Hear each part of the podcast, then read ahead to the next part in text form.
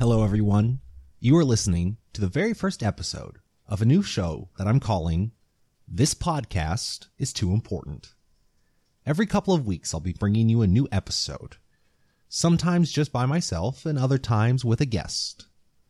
We'll be discussing politics by itself, movies by itself, but most of the time, we're going to merge the two together. Now, this first episode is a rant that I recorded a few days ago about something that is very important right now, and that's the very idea of voting third party. I think that before you cast a protest vote, uh, because either Clinton or Trump will become president, think hard about it. Uh, this is not a governor's race. It's not a state legislative race. This is the presidency of the United States. And I would say to those people out there who are thinking of the protest vote, think about what the country looks like and whether you're comfortable of four years of a Trump presidency. If there's one message I want to deliver to everybody, if you don't vote, that's a vote for Trump. Wow. If you don't vote, that's a vote for Trump. If you vote for a third party candidate who's got no chance to win, that's a vote for Trump.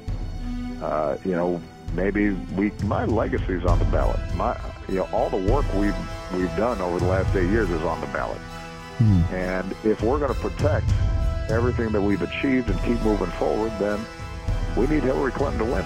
And if you vote for one of these numbskull third or fourth party candidates like Gary Johnson or Jill Steele, Stein and say, oh, I was so surprised at what happened. No, you shouldn't be, because idiots like you voted for third and fourth party candidates, and they don't know how this system works. You have two choices. This election is too important. Please don't vote third party this time. That's what I keep hearing. Mostly from liberals, but I mostly have liberal friends, so there's that. And also all of the articles and videos that come across my screen saying that are by liberals too. And to be fair, that's all I hear from conservatives. Oh, no, Brody, this, this election is too important. You can't throw away your vote on a third party. Trump is too dangerous to be allowed into office. Oh, Brody, no, this election is too important. You can't throw your vote away in protest. Hillary is too dangerous to be allowed into office. Well, I've got news for you folks. We're already heading for a cliff in the speeding car, and neither will put their foot on the brakes. It just comes down to who you think won't floor it. So, okay, let's say we take the safe choice. We put the lesser of two evils in the White House, and they don't floor it. But they don't ease up on the gas either. I mean, we all know neither of them will ease up on the gas as we speed towards that cliff. So what do we do four years from now when we have the same election because Trump is back for round two with President Hillary or vice versa? See, it's 2020. We're closer to the edge now. And again, it's too important an election to vote third party because we either have to tear Hillary from the driver's seat or make sure she stays there or, you know, tear Trump from the driver's seat or make sure he stays there. Th- this election is too important. Next time, independents, we promise you can vote third party, just not this time, please.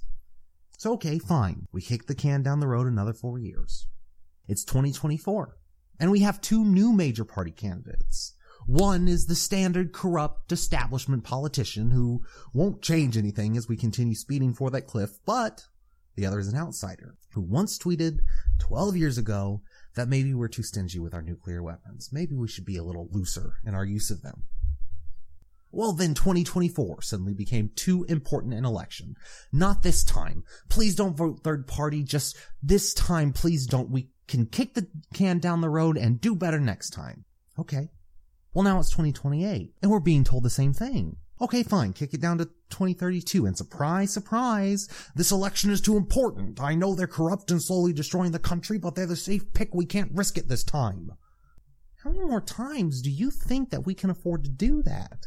The greatest thing that the corrupt in DC can hear is this election is too important. Next time vote third party if you want, but this election has too much at stake.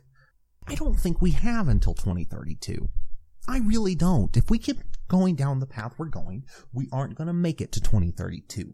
If we keep electing the corrupt, bureaucratic, big government, deep state people like the Hillary Clintons, or the, you know, the Jeb Bushes or whoever the Republicans put up next time. And we make it so impossible for anyone to come in for change that the only person viable is this crazy man, this crazy billionaire that is Donald Trump then what's going to happen? The only choices from here on out are going to be a Trump and a Hillary. Not in name, but in the very idea of them. So I'd like to go back to 1992, the election between Bill Clinton and George H. Bush. But there was a third major candidate, the third party candidate that got the most votes in the last several decades. Nobody my age knows who he is. They might have heard the name as a joke and they don't even, they don't even realize what he did. And that man was Ross Perot. Clinton won with, I think, 43% of the vote. Bush had 37% of the vote. And Ross Perot had 18.9% of the vote as a third party candidate. Ross Perot was this billionaire who just out of nowhere decided I want to, I, I, this country is going down the wrong path and I've got to get up there and I've got to tell America that it's going down the wrong path with things like NAFTA, which years later we understand that it was just this big trade policy that was just going to benefit corporations while sending jobs to other countries and weakening the middle class. And see, there's a, there's a huge difference between free trade and what NAFTA was. NAFTA was protectionist policies that would protect these corporations when they did things when they did like, you know, horrible things. So Ross Perot, this billionaire who funded his campaign, he got up there and he just bought out 30 minute blocks of television time and he explained his policies with charts and figures and facts in a very nice way. And everyone back then was saying, "Oh, come on, you can't possibly." But there's but here's the thing. People were tired of of George Bush, the first one, because he was just a continuation of Reagan, sort of. I mean, he raised, ta- they, I mean, they keep telling us these things and then they lie to us and it's, look at that. So then when Bill Clinton got elected, he got elected with much less than half of the population because half of the population didn't like him. Just like way more than half of the population didn't like George Bush the first. They wanted someone new. They wanted this outsider. They wanted someone who wasn't a part of this two-party system that we had gotten so sick of. 18.9% of the population voted for Ross Perot. There's a few reasons why nobody talks about him. One, because he was the biggest threat to the establishment of the two-party system in its history. He went in there and he took away a lot of voters from both parties, mostly from the Republicans because people were really tired of the Republican party. They wanted a new person in there, but also the people who, who thought, I can't vote for Bill Clinton. Bill Clinton's this, you know, he's got all this sex stuff. He's got, you know, all these rape allegations. He, you know, he supports NAFTA. I can't support a guy who supports NAFTA. And Ross Perot also didn't get a single electoral vote. That's why. Because with 18.9% of the population voting for him, he didn't get a single electoral vote, and that is ridiculous. A man with almost a fifth of the population voting for him didn't come anywhere close to being president because of the electoral college. And, of course, they don't want to give credence to third parties. So all they did, all, all they do is make fun of him now. He's this kind of joke when all he was trying to do was do what he thought was right for the country. And sure, they, they, they tried to blast him as, oh, well, you would benefit from not having NAFTA. And he was like, yeah, maybe, maybe. He was honest. But then he would explain why NAFTA will be bad for the country. And guess what? He was right. Most of his predictions were correct, except his ones about spending and the debt, because he had no idea how bad the debt could get. So that was 1992, right? And they changed all of the rules because he got on that debate stage because he was pulling it just enough to get in there. So what did the two party system do that controls the debate council? They changed the rules on the polls. They said they would pick the polls and you have to have above 15% in order to debate. Well, that's just ridiculous, right? That pushes all the third party to these fringe elements and online and the vast majority of the population is just now getting online. Where they need to be is on that debate stage. So, so they changed the rules to protect themselves because anytime that the Democrats and Republicans agree on something, I swear to God, it is going to be bad for America. Almost every time they agree, it's bad. And this is one of them. They stranglehold the debates and it's just, it's just the two of them now. You don't have a choice. You have zero choice in the matter, right? So now it's 1996. People are kind of a little apprehensive about Bill Clinton Because remember, he was elected with less than half of the population. It's not like he just turned it around in that time. No, no, no, no. The Clintons had a lot of scandals while they were in office. A lot of scandals. And think about it, folks. On May 12th, 1996, Secretary of State Madeleine Albright was on 60 Minutes where he, she was confronted with the embargo that Clinton has been enforcing on Iraq that has killed 500,000 Iraqi children. And what did Madeleine Albright say? She says it's a hard choice, but the price is worth it. That came directly from the Clinton administration. That 500,000 dead Iraqi children is okay. But who did the Republicans put up against him in 1996? Bob Dole. This old, somewhat senile old man, right? And so what was the, what was the argument? Well, you can't, you can't, you gotta vote for Bill Clinton because Bob Dole is this old man who's kind of senile. He's got a bum hand. Look at him. He'll sleep right through that emergency phone call at 2 a.m. when we're getting nuked.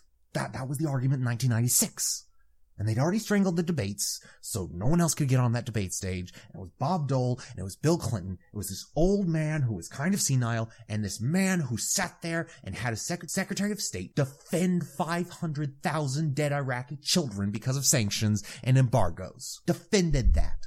So he won again. And then what happens in 2000, right? People are really tired of the Clintons.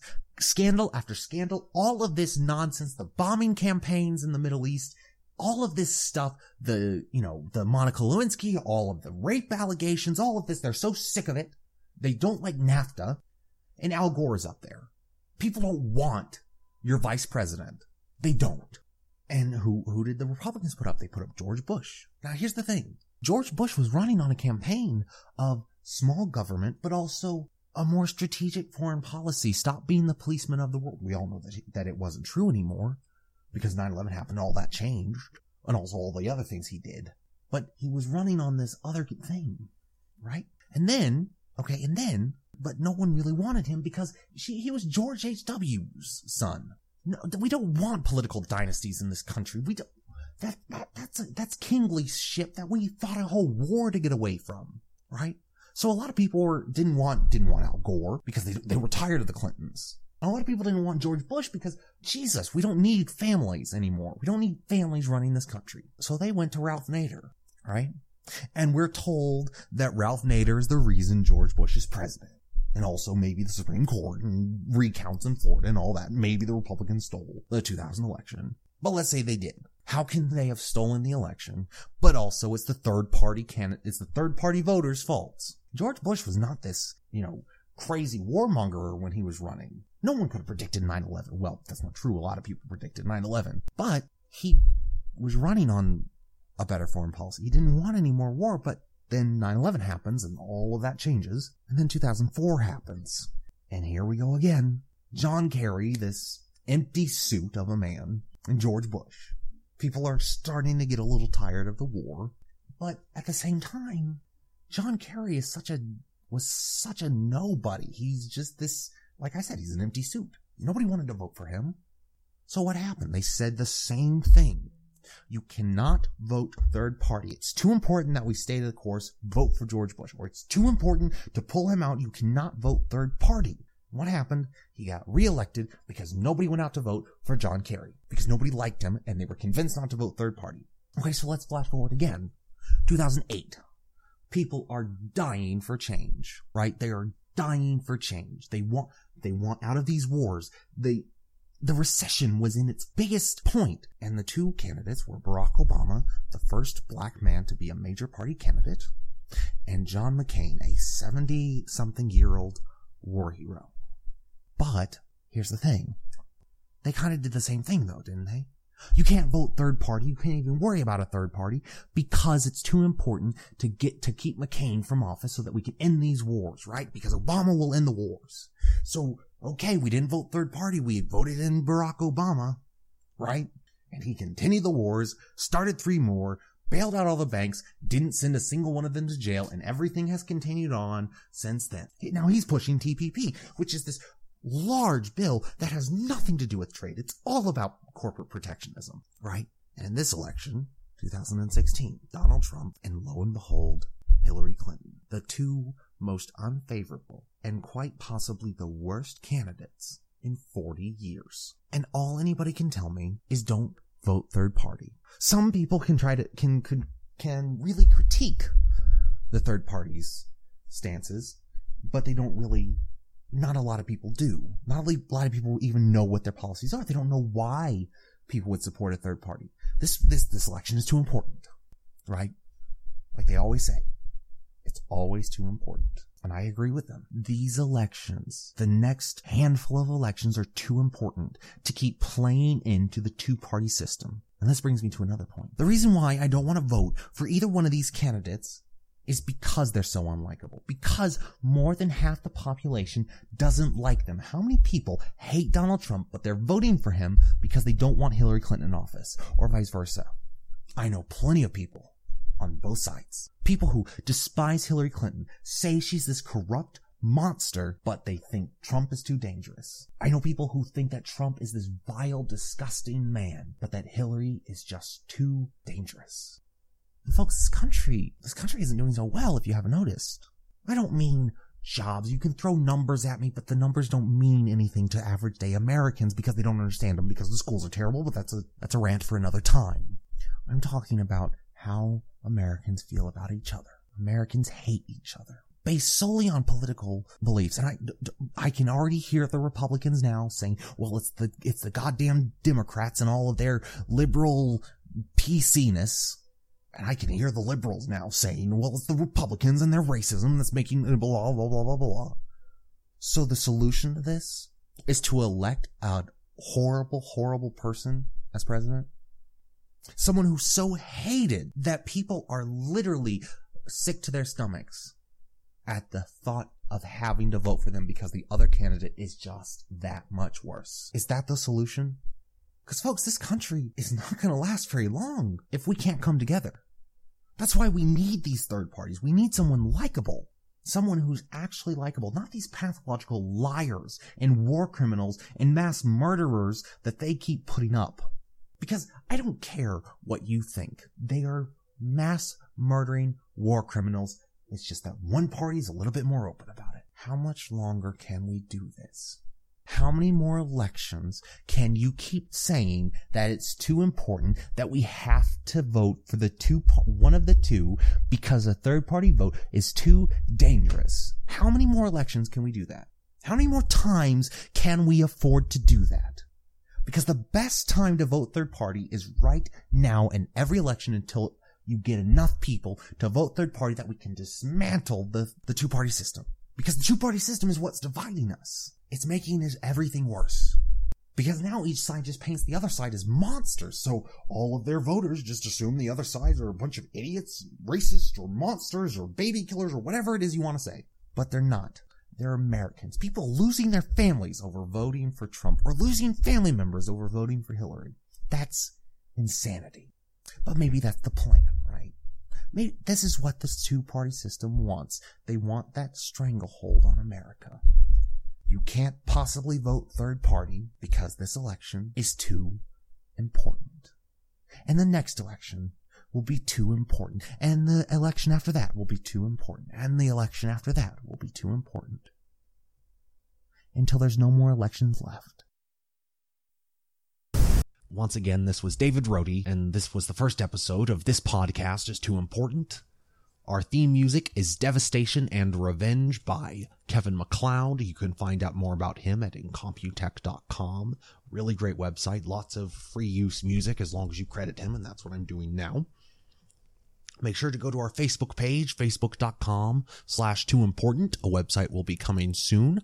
There you can leave a comment. Tell me what you think I've got right, what you think I've got wrong, what you agree with, what you disagree with.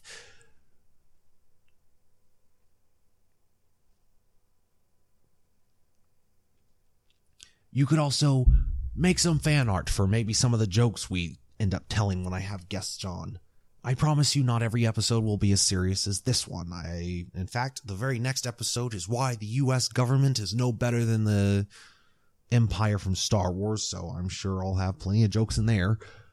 Also, if you want to take a crack at my logo, I'm not very good with Photoshop and stuff like that, so that was literally made in MS Paint. I'm going to keep working on it and make it look really crisp, really professional. But if you want to take a crack at it, I'm not.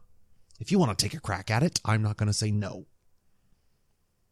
Other than that, I will see you in a couple of weeks. And if you want to be a guest on this podcast is too important, just leave me a comment on Facebook and I will get in touch with you and we'll figure out a way that we can make that happen. And the election is just a couple of weeks away, and I just wanted to tell you that whoever you vote for or don't vote for, I respect your decision as an American and as a fellow human being. And I trust that you did what was right in your heart.